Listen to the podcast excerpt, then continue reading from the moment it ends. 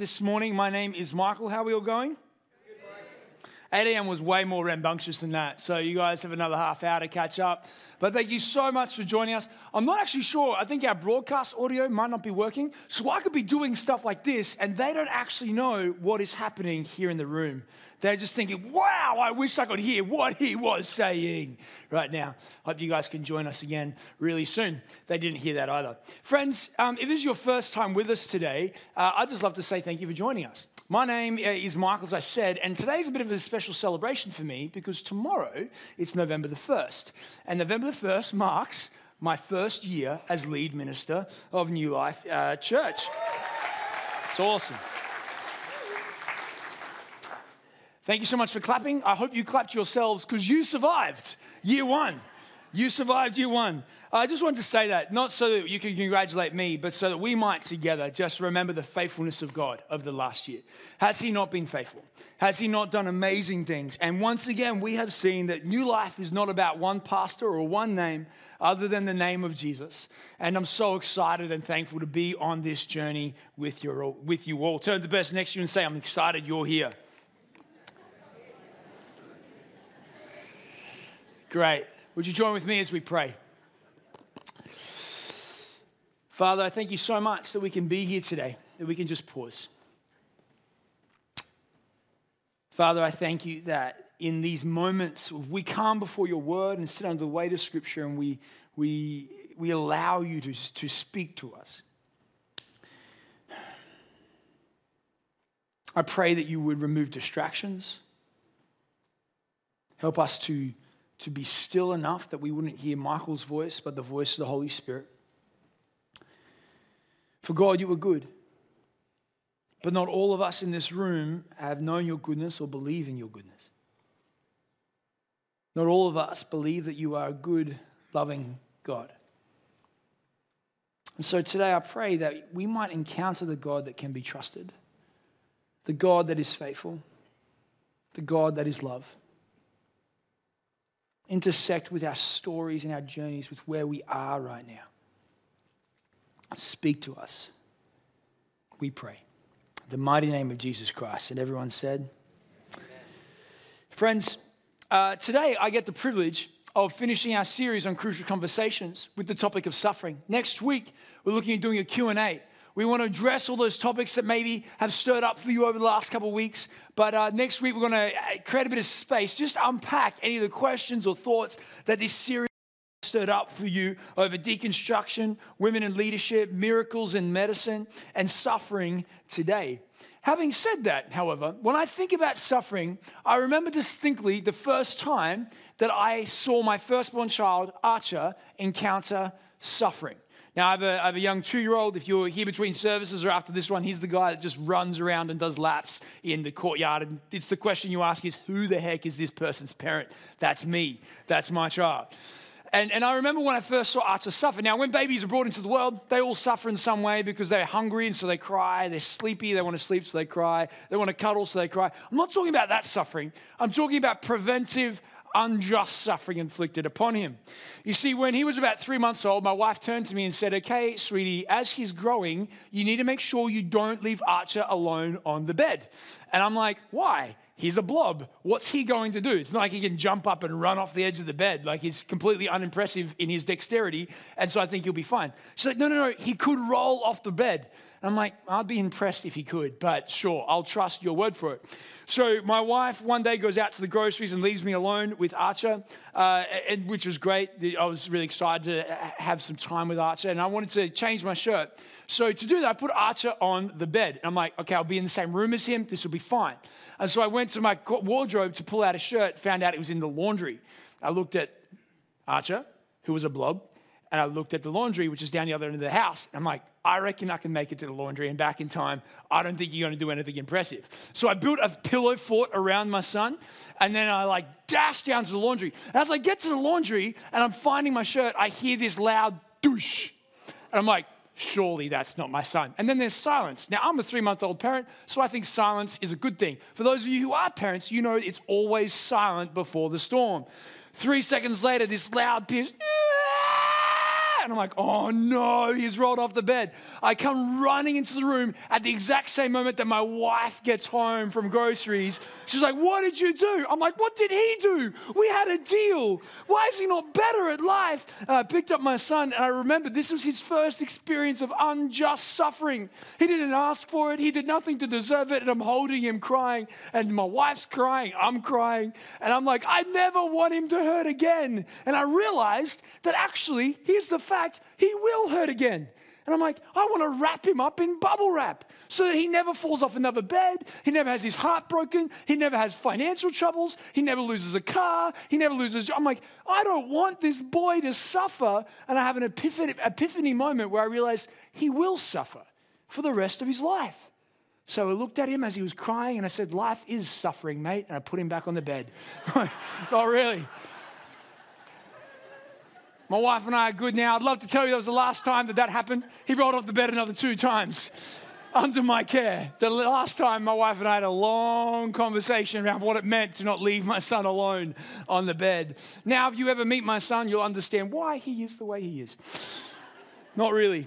But why do I say this? Because, friends, the truth is, is as much as we want to protect our children or our loved ones or even ourselves, the most universal human experience is suffering. The most universal human experience is suffering. I can't guarantee that everyone will know joy. I can't guarantee that everyone will know comfort. I can't guarantee that everyone will know the unconditional love that we celebrate here as followers of Christ, but I can guarantee that every human being will encounter suffering. And this universality of this experience makes this a little hard today. Because we're not talking about deconstruction where it's some of us are going through it. You're not observing a topic for somebody else. Every one of us have intimate and painful stories of suffering. I don't know why you're here, but the heaviness of the stories in the room that I don't know weighed on me as I prepared this week. Those of you who right now have had bad doctor's reports. Those of you right now who financial concerns and COVID and businesses closing down or struggles, it's real. Those of you right now who know the sting and pain of mental health. There's some people in this room who you're suffering through loneliness and you just want someone to know you. I don't know your story, but I know and can guarantee every one of us either is, has, or will walk through suffering.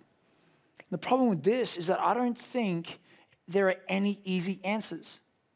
I don't think that at the end of the day, we're going to come out with an easy formula to apply to your life that's going to make everything seem better. And that's not my hope. My hope for today is not to offer you a treatise on suffering and how the Bible explains it all so you can wrap yourself up a little bit warmer late at night. Because it's just not my experience. Over the last 10 years of being a pastor in this church, what I've found is grief is hard. I've sat with some of you as, as we sat beside the bed of a dying loved one. I've cried with some of you who have heard those doctors' reports that are just not what you were hoping for. When we talked about financial struggles, loneliness, or mental health, these are the stories of people not over there, but here and online. You know what this means. So I want to take us for a moment into a story where Jesus himself encounters the reality of suffering. And we just move through three scenes in this story that help give us a scope for where we're going to head today. Because ultimately, suffering causes us to ask two questions Does suffering disprove God's existence? Maybe you've asked this question or you know someone that has. And some of you will ask a different question Why does a good God allow us to suffer? These are good questions that I don't think have easy answers. But I do think in the life of Christ, we find that he doesn't shy away from speaking into them, encountering them, and walking through them. So today, through this story, what we're going to do is we're going to do three things. We're going to look at the case of suffering, the model for suffering, and finally, the hope of suffering. And we, we read this in John chapter 11, verse 1, where we pick up a story where Jesus has retreated from Judea because everyone's out to get him, and he's with his disciples when a report comes to him. We read this story. Now, a man named Lazarus was sick. Now, who was Lazarus? The writer tells us. Lazarus was from Bethany, the village of Mary and her sister Martha. I love how much context the writer gives us because he goes on and says, This Mary that we're talking about, whose brother Lazarus now lay sick, was the same one who poured perfume on the Lord and wiped his feet with her hair. What's the writer doing? He's saying, This is not just a random person who's come across the path of Christ. This is someone he knows, this is someone he loves, this is someone he cares for. And so the report comes. So the sisters of Lazarus sent word to Jesus. And what was the word? Lord, the one you love is sick. This is a rich story because we see Jesus himself step into a moment where he hears a report about a loved one who is not doing well. And I say that because many of you know what that last line feels like. The one you love is sick. Some of you know what it's like to get that phone call. Hey, the operation didn't go as planned. Hey, the scans revealed that there's just some more complications. Hey, I, I, I don't know how to say this, but I'm, I'm just not doing well with our relationship right now. COVID, there's been some pressure. We're going to have to relook at your job. Hey, I'm struggling with my mental health. I don't know what it is for you, but we've all received a report like this at some stage. Hey, things are not so good as you would hope. And these moments can undermine our faith. These moments, these reports can undermine us and, and, and start to fill us with doubt and cause us to question and turn our anger towards God.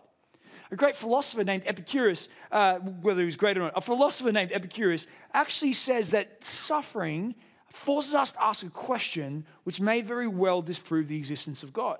He phrases the questions like this Is God willing to prevent evil but not able? Then he is not all powerful. Is he able but not willing? Then he is malevolent or evil. Is he both able and willing? Then why is there evil? In these three questions, we have the summation of what the secular world and those who don't believe in Jesus, and maybe some of us who do, have with the problem of evil and suffering in our world. This is an argument that doesn't just seek to disprove the existence of God, but if God is real, then it seeks to undermine his character and say God mustn't be good because suffering is there. However, I believe that the idea of evil in the presence of suffering doesn't actually prove as a good argument against God. And, and let me explain why. Because there's a moment where we have to ask where's our idea of evil and suffering come from? A guy named Dan Paterson and Rian Roux wrote a book called Questioning Christianity. Great book, and I encourage you to read it. And Dan recounts his story about how he saw his mother get severely injured at a young age in a car accident, and he questioned the existence of God. But he realized that God's lack of existence didn't solve the problem of evil and suffering. He says if you take away God from reality, but evil and suffering still remain, it means that in a world without God, you bump into an entirely new problem. Namely, how do you account for the evilness of evil? As well as our intuition that suffering is not how things ought to be. How can you explain the very thing that made him reject Christianity in the first place? What's he saying here? Suffering is a universal experience. But if we have a problem with suffering, it must mean there is something ingrained in us which says this this is not the way the world should be. Where does that come from? Because if God is not re- real, then suffering isn't a problem to solve, it's a meaningless fact to walk through. C.S. Lewis actually unpacks this a bit further because ultimately, what, what we're questioning here is the fact that we anguish over suffering, the fact that we find the presence of evil so unjust, highlights that there is something deep inside every single one of our hearts that recognizes suffering and evil, evil as not the right created order.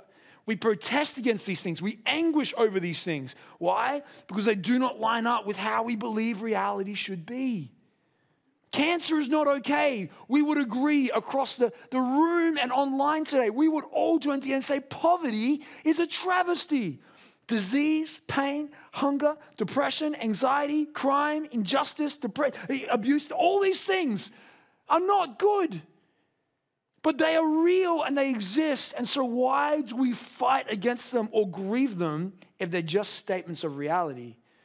Why do our hearts long for a world other than the one that we experience, unless there was a, another world to long for?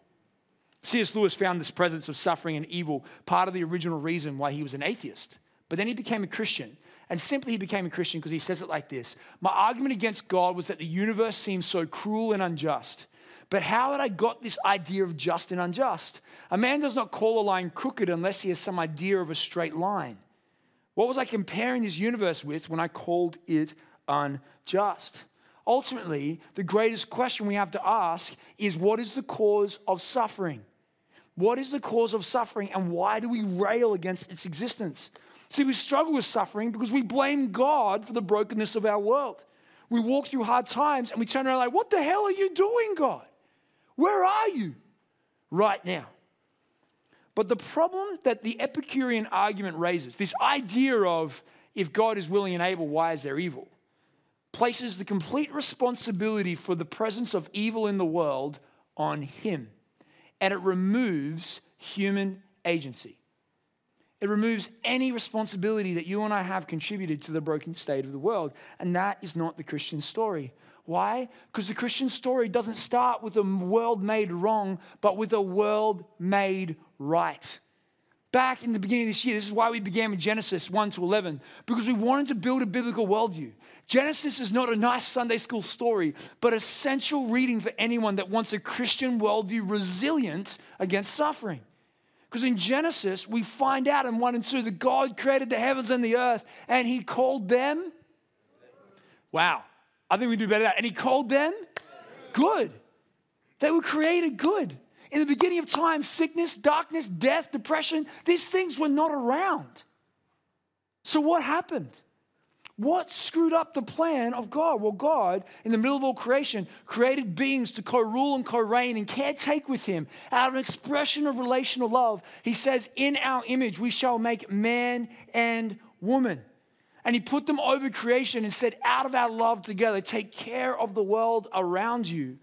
But do not eat of the tree of good and evil. And we look around and go, well, why would God put a caveat on that unless he wanted them to stumble?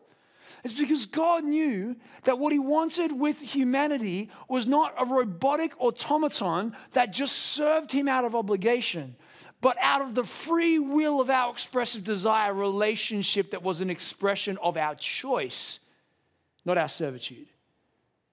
Because, see, God was playing the long game of eternity, not just the momentary existence of how to make things run well for a short period of time. And so he gave humanity choice. And what did humanity choose? Humanity chose to eat of the tree of good and evil. Why? Because we want to decide what's right and wrong. Because we want the decision to choose, hey, what is good and what is bad. We want to sit in the throne room of God. And so humanity rebelled against God. And when you rebel against the source of all life, there's only one other option that is entropy, that is death in and of itself. The reason why I say this, friends, is not because this makes suffering any easier, but because it explains why suffering exists at all. Suffering exists because humanity, since the dawn of time, has been rebelling against the will and the way of God. Now, I want to be clear. When I was a young man, my mum struggled with a really serious illness, and someone came along to her and said, Your sickness is because of your sin. And I want to be clear that is unbiblical, ungodly, and untrue. That is not what we are saying today. We're not saying that someone's individual suffering is because of their individual sin. We're saying that the brokenness in our world was not the way God intended it to be. What broke the world was evilness born out of the heart of man, and it's been breaking the world ever since. Not all suffering comes from evil, but evil spawns the fruit of suffering. And this is important for us because I believe it actually answers the question where we actually realize that why does this happen? Dan Paterson says when you drill down into Genesis, what you unearth is the explanation that the presence of evil and suffering, at least for a time, is the cost for love to exist. Suffering and evil exists because God gave humanity a choice. And we chose everything but Him. You can't understand the biblical discussion of evil and suffering without the garden. Without actually first looking inside the human heart. And every day, do we not choose to live for ourselves? The brokenness of this world is because mankind has chosen to live without God. And why is this important? So we might remember that evil was never God's intention for his creation, but it was always an option for his creation to choose. See, our hearts long for a world without suffering because your heart was created for a world without suffering. You were created to enjoy God's creation in its perfect form, not in its pain and its brokenness that so many of us experience. Sin broke that reality. But here's the truth even though we rebelled against God, God is moving, God is at work, God is turning things around. So we move from the cause of suffering and a bad report Lord, the one you love is sick. Come with me back to the story of Mary and Martha. Well, we skip ahead a couple of verses and we find after four days, Jesus arrives and Lazarus is no longer sick, he's dead. And he's confronted by the grief of Mary and Martha.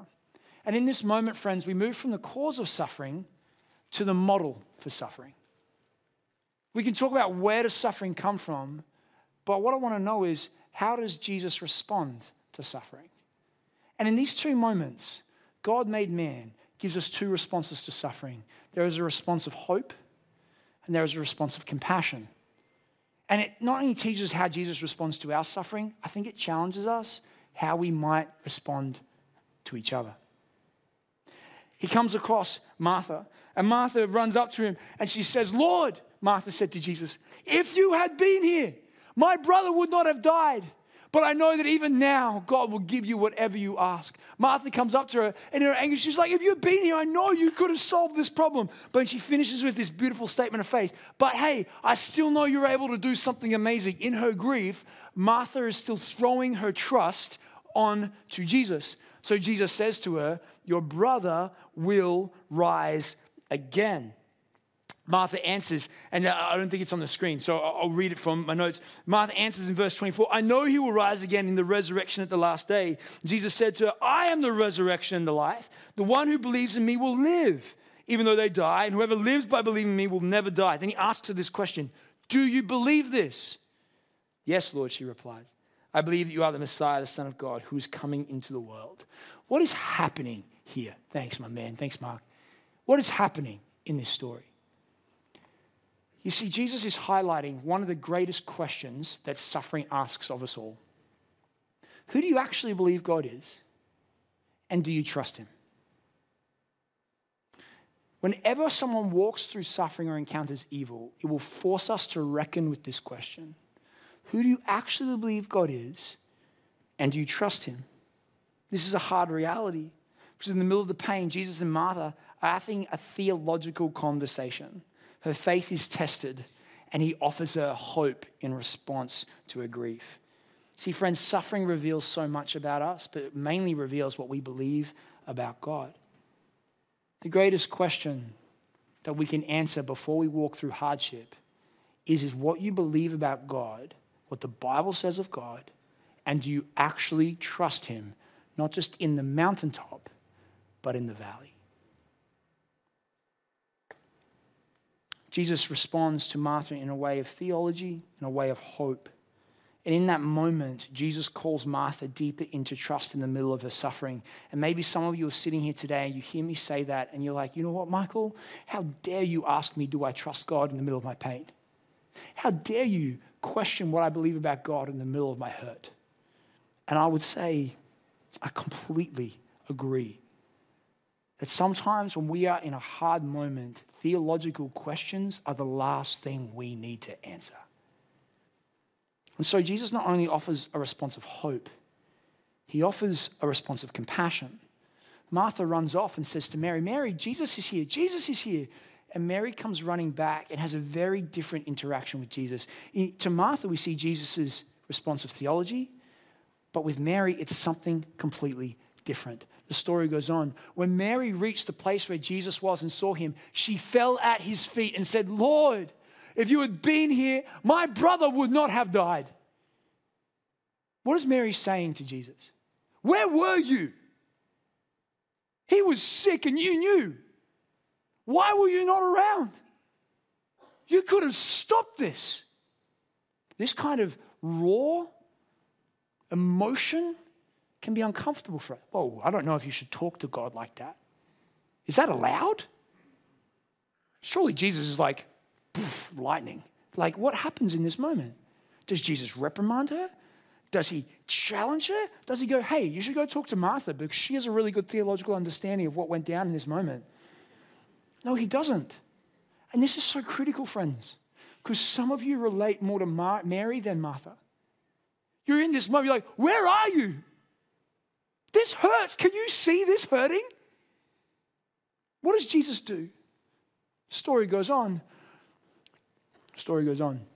When Jesus saw her weeping and the Jews who had come along with her also weeping, he was deeply moved in spirit and troubled. Where have you laid him? He asked. Come and see, Lord, they replied. And what does Jesus do in response to their grief? Well, let me explain to you why he's died and why suffering's in the world. If you come back with me to Genesis chapter 3, it'll make a lot of sense why this hurts right now. No, Jesus wept. Jesus cried. And this should blow our minds. Can, can I tell you why? He knows how the story ends. He knows what he's about to do. One of the greatest miracles. He's about to raise Lazarus back to life. Knowing what he knew, he still weeps with Mary. This is a powerful exposition of the character of God and the call to the Christian and our response to suffering. What we see in God is not a God who sits back and goes, Guys, I know it sucks right now, but I know how the story ends. I'm the author of all things. Trust me, it'll be fine. I know it hurts. No, a God who grieves when you grieve, a God who cries when you cry, who knows that what you're walking through right now is not the end of the story, but what you need from Him isn't a theological lesson. You need His tears, and He freely gives them. Because the world He created, it grieves Him more than us that it is broken by evil, and so He weeps. He grieves, he laments, friends. And I say this to us because as Christians, sometimes we are the most unhelpful people when people are walking through suffering. We rock up in their moment and they've gone through profound pain, and we're like, hey, Jeremiah 29 11, I know the plans I have for you, says the Lord. And people are like, I don't care what it says in Jeremiah, I'm hurting. What people need in grief isn't theology, but our tears, isn't our answers, but our presence.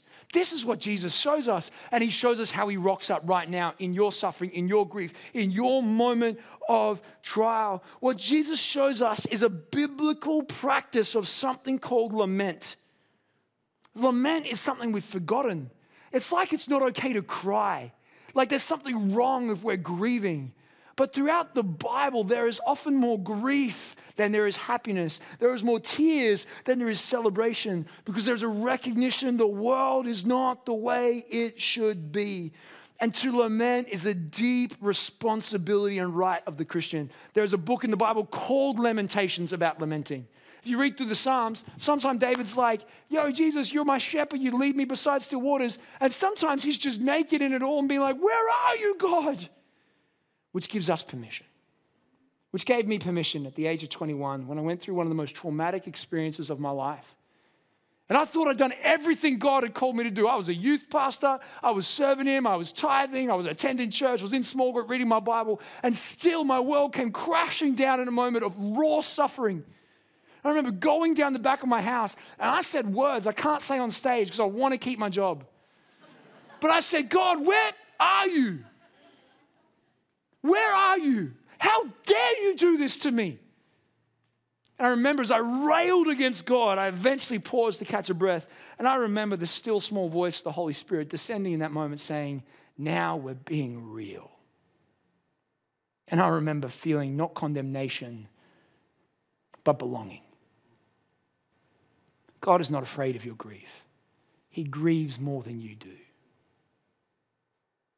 He calls you to invite Him into it. Because sometimes our grief leads us to ask this question. My voice just got louder. Why do bad things happen to good people? And can I be honest? The only person that actually is allowed to ask that question is God Himself. For who is good? Who is good? Who's actually never done anything wrong? Surely the only person that can complain against injustice on their life is a man named Jesus, and you never hear him ask it. Never on the cross, as he is hanging there, paying the price for our sins, do you hear Jesus go, Why do bad things happen to me?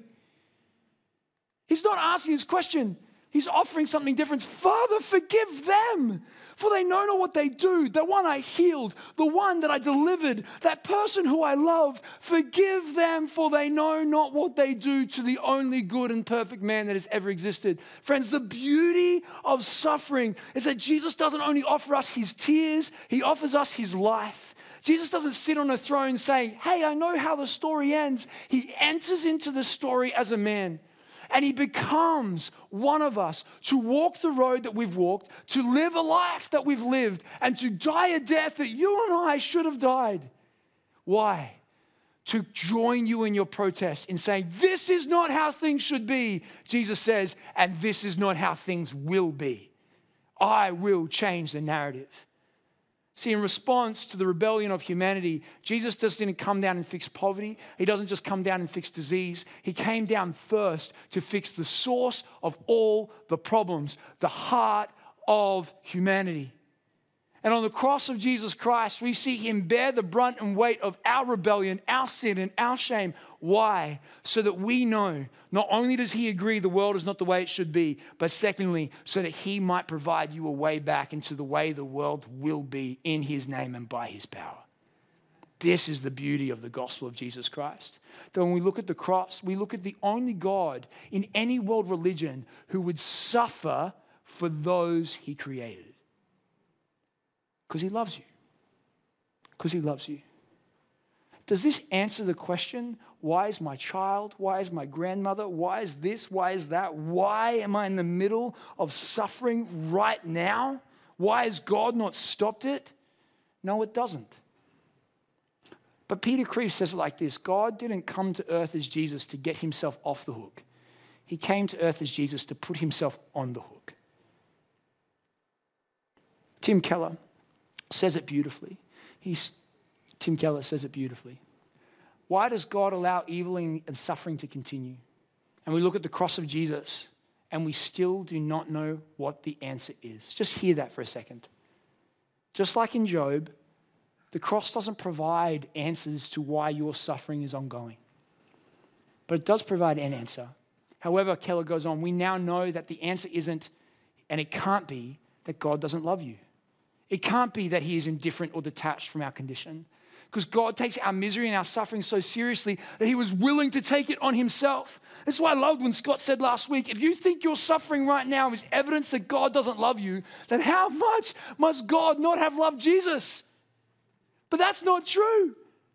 God loved Jesus and sent him into the moment, which is why we know the story doesn't finish with tears but with an empty tomb. It doesn't finish with a full cross but an empty one. And so, in the story of Mary and Martha, we read on in verse 41 and 43 so they took away the stone, and Jesus, after weeping, looks up and he prays a prayer and he says, Father, I thank you that you have heard me. I knew you always hear me, but I said this for the benefit of the people standing here, that they may believe that you have sent me. Then he says this Jesus called out in a loud voice, Lazarus, come come out. The dead man came out, his hands and feet wrapped with strips of linen and a cloth around his face. And Jesus said to them, Take off the grave clothes and let him go. Lazarus comes back to life in a beautiful end to the story of Mary, Martha. Lazarus suffering. Jesus answers their suffering with a beautiful miracle. But here's the problem with how this story ends it wraps up too nicely, doesn't it? Because our stories don't always end that way. The body still remains in the tomb for some of us. The suffering still persists. It's still so what's going on here and why is this good news? The writer of John is not saying, hey, Lazarus' story gets to be your story in your situation. He's saying Lazarus' story foreshadows not just the cross and the empty tomb of Jesus, but it foreshadows what one day Jesus will do for all of humanity and creation. It shows that Jesus looked death square in the eye and said, I have power here. Because here's the beauty, here's what we need to recognize. Is Lazarus still alive? Like, have you met a dude named Lazarus that 2,000 years ago was raised from the dead? Is he still wandering around somewhere? So, what happened to Lazarus? He died. He, he went on to suffer again. he went on to die again. So Jesus just raised him back to life so that one day in 20 years' time, he died again? This doesn't make sense. We need to recognize this. When God heals or relieves us from suffering, He doesn't finish all suffering forever. It's a moment. This is why Scott said last week that miracles are signs and wonders which point to a coming kingdom, not the evidence that it's done forever yet. See, what Jesus does, He says, What I did in this tomb, one day I'll do in my own tomb, and one day I'll do in every tomb. One day, every heart that is turned to me and been transformed by me, I will call to be renewed and perfected. One day, the Bible tells us that there will be no more suffering, no more pain, no more sickness. And we know this because the most important question we can ask if we're struggling with faith is not why is suffering, but is Jesus who he said he was? Did he die on a cross and did he raise from the dead? Because if those three things are true, if those three things are true, then we have a hope that whilst there is suffering in this world, God isn't finished yet. God isn't finished yet. And that's the hope we cling to in the middle of our pain. It may not keep us warmer at night, but it allows suffering to do a work in us. Because I believe, friends, more powerfully than ever, that not only do we have a cause for suffering, not only do we have a model, but we have a hope in our suffering.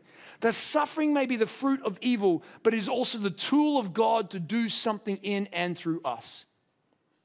So, as I finish today, I want to suggest that suffering remains in our world until the coming of our King to accomplish three things.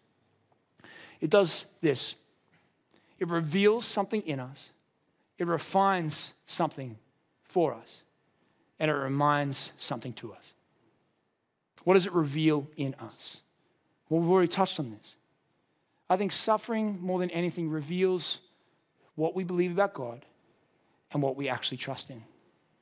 It's not hard to believe in God when the bank account's going up and to the right, when health is okay, when all things are good. In fact, I want to suggest when life's going good, we rarely even think about God. But when stuff starts going wrong, then we're like, where is God right now? And it actually forces us to come to a reckoning of what we actually think about what God is doing and who He is. This is why Peter says in 1 Peter 4, verse 12 to 13 Dear friends, do not be surprised at the fiery ordeal that has come onto you as though strange, something strange were happening to you, but rejoice in as much as you participate in the sufferings of Christ. What's Peter saying here? There is nowhere in the Bible where it says if you come to be a Christian, life gets better. No, your eternity gets better, life gets harder. In fact, Jesus promises this to his disciples in John chapter 16. He says this I have told you these things so you may have peace. In this world, you will have riches and health and everything good. Now, in this world, you will have trouble. And take heart, I have overcome the world. Friends, can I just say this? If you are not yet a Christian and you're wanting a faith that promises you Teslas and riches and health, you're in the wrong place. Jesus seems to be pretty adamant about those who follow him will go through hardship. But he's pretty adamant as well that they will never be alone, that they will have peace, that there will be hope.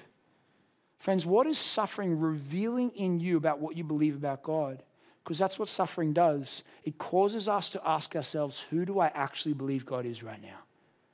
The story that changed this for me was a story by Craig Groeschel when he spoke about suffering with his daughter.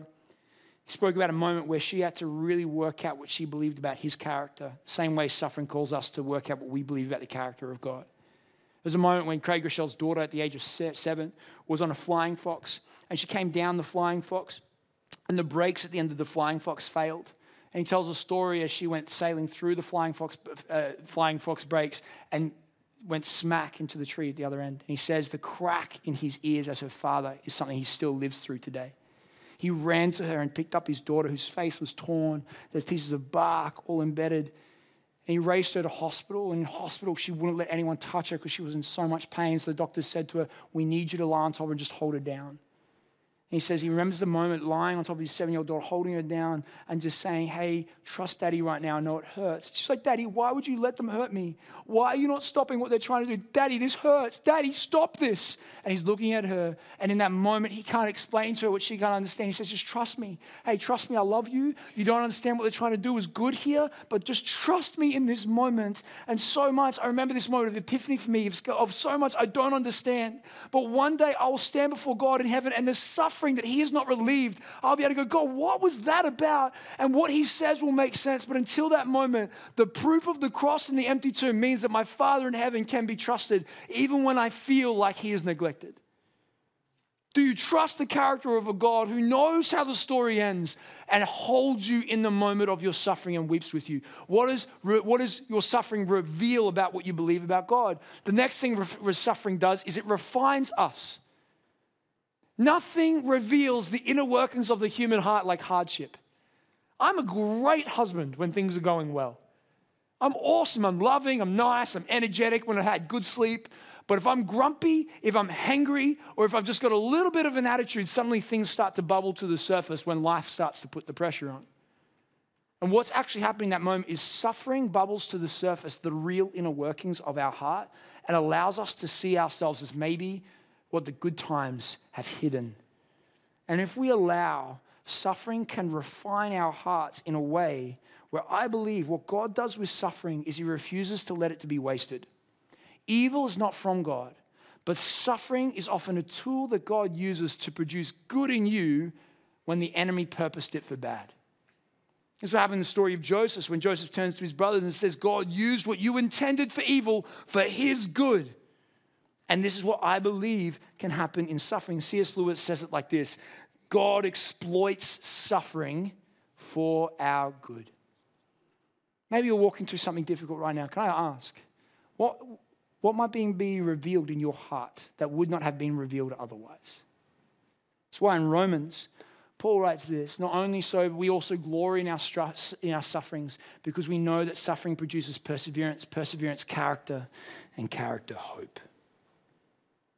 Think of that person in your life that you love and respect. That person that has so much wisdom that you're like, oh, when I think of them, I think of integrity and character.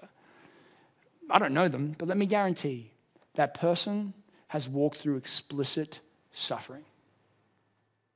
There is no one in my world that I respect that has not got a story of pain. Pain does something.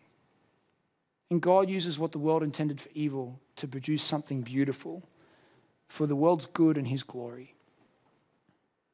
Finally, friends, not only does suffering reveal, refine, but it also reminds us. The biblical narrative says this that one day, the empty cross and the empty tomb points to a future where we will experience a place of no more pain. That what God began at the cross at Calvary and the empty tomb in the garden, one day He will complete for all humanity.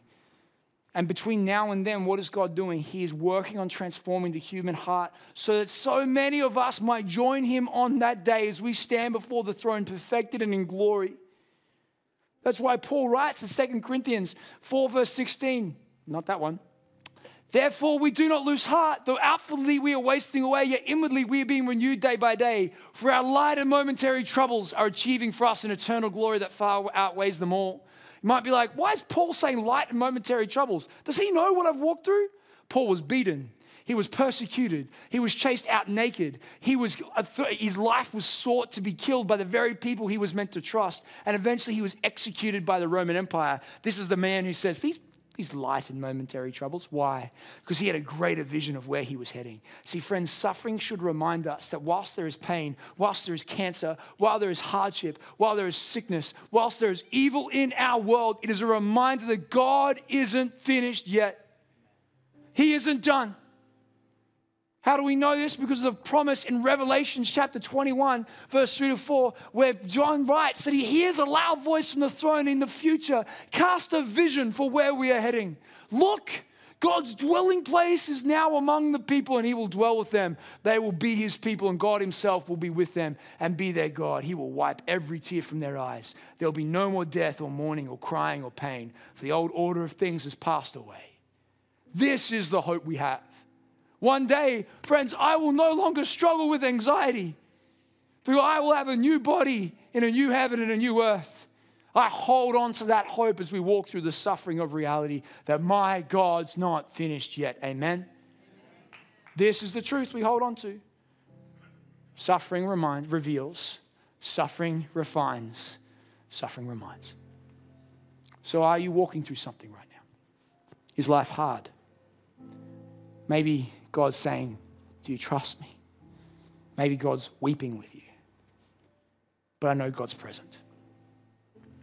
Let me finish with the last thought from Dan Paterson in his book. He writes this Even if I don't have many good reasons to believe in Christianity was true, and I was simply wagering on what I wanted to be true, when confronted with the problem of pain, I would genuinely choose to live as though the Christian story is true. Why? For if I'm to face suffering either way, I'd much rather to face suffering with Jesus than without him. No other religion offers us the hope that Christianity does. No other religion so boldly defines suffering and evil for what it actually is and then offers us a future that makes sense that God's not finished yet. Would you stand with me wherever you are across this room? And in a moment, the end of this song, I'm going to actually call section leaders to come down the front and just be waiting. Because there's some of you in this room who, you know what? Today's probably stirred up more for you than it solved. You might be walking through some stuff right now where that doctor's report, the one you love is sick, came in. And it's hard. I just want to create a moment at the end of this service to weep with you. I can't promise actual tears, but I can promise actual grief. Real compassion. Maybe we can see God move. You know, last week I got to pray for a woman in South Africa who the doctors didn't know what was wrong with her body and it was just decaying. And we prayed, and that very same night, the doctors found the cause and began to treat it in Jesus' name. And it's just amazing. We believe prayer works. We want to pray and ask for God to intersect wherever He's at with each of you. But maybe some of you don't yet know Jesus, and the story that you've heard today is a story you want to be yours. It can be. It simply takes by placing your trust not in yourself, but in Jesus. Would you pray with me? Heavenly Father, God, I remember moments on my kitchen floor just crying out to you. Where are you? God, there were no easy answers. But Jesus, when I look at you on the cross, I remember that you never ran from our pain. You didn't run from our brokenness, you ran towards it. So I just want to say thank you. Some of us right now, we're, we're struggling. God, we are we're in the throes of doubt and grief. It's hard. Teach us the power of lament, to be honest in our pain, that you might teach us the truth of hope. There's some of us here today who we need to know the hope of Jesus, and God, we don't. And if that's you today, I just want to let you know that the way you come to place your trust in Jesus is by asking forgiveness for your sins. And then you turn and He carries you home. He walks with you. He becomes your Lord and your Savior and your friend. That can be unavailable for you today. But Father, I pray for all of us that in this moment, right now, we would not sense an easy answer, but a present Savior. The power of your Holy Spirit. As we're about to sing, God, you are always the one. You are another in the fire. You don't leave us in trial, you draw close to us. You weep with us, and you remind us that you're not finished yet. Jesus, meet us in our difficulty, in our trouble, and in our pain as we worship you now. In your mighty name, amen.